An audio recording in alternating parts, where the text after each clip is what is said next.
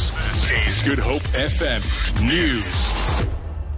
Ekonome binne die ANC het die party gewaarsku om sy kernuitbreidingsprogram te heroorweeg na die afgradering van die land se kredietwaardigheid na rommelstatus.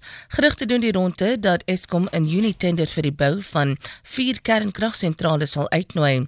Die ANC se hoof van ekonomie, Inak Godongwana, sê agter die planne vir die kernkragsentrale is opgestel voor Suid-Afrika afgegradeer is. Hy sê die regering sal nou bestedingspatrone moet hersien om te verhoed dat die die land in 'n resessie beland.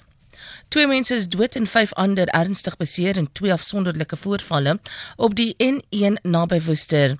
'n Woordvoerder van ER24 in Niendommel sê in die een voorval het 'n voertuig die pad tussen die Weegbrug en Goudini verlaat. Die bestuurder en die passasiers het uitgeval toe die voertuig gerol het. Een mens is dood en drie ander is in 'n bedenklike toestand.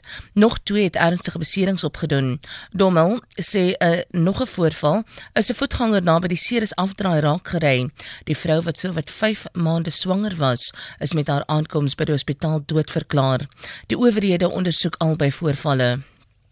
'n lang afstand bus wat in die Meidingspoort pas tussen die Rust en Beaufort Wes na swaar reën en oorstromings vasgesit het, is gevind. Die Weskaapse verkeersdienste het laat gisteraand kontak met die bus verloor toe dit tussen twee brûe gestop het. Al die passasiers en die bestuurder van die bus is ongedeerd.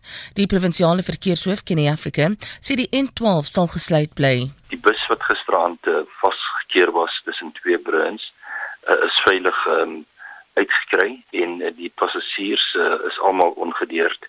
Dan uh, die ambulans wat gisterand tussen Klaarstroom en Prins Albertweg ook van die pad gespoel het. Die bestuurder en sy passasiers is ook na veiligheid geneem, maar die pad is, is nog steeds toe vir verkeer as gevolg van hierdie uh, groot reëns wat wat gisterand uitgesak het. Die parlement se portefeulje komitee oor water en sanitasie het ingestem om dringend ondersoek in te stel na die finansiële sake van die departement. Lynn Arends se berig. Die voorsitter van die komitee, Mlungisi Johnson, het op berigte gereageer dat die departement 'n oortrokke rekening van sowat 3,5 miljard rand het en nie in staat is om rekenskap van 654 miljoen rand te gee nie. Minister Nomvula Mokonyane het die komitee wat die geldsaake van die departement ondersoek verseker dat alles in orde is.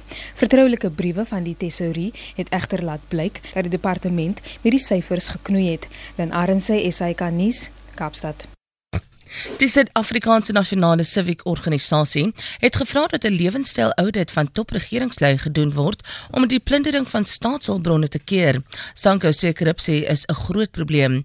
Dit volg na die bates van 'n senior staatsamptenaar wat by korrupsie in KwaZulu-Natal betrek word op beslag gelê is. Die beweerde korrupsie beloop sowat half miljoen rand. Vir Groep FM nuus, Alexander Rosenberg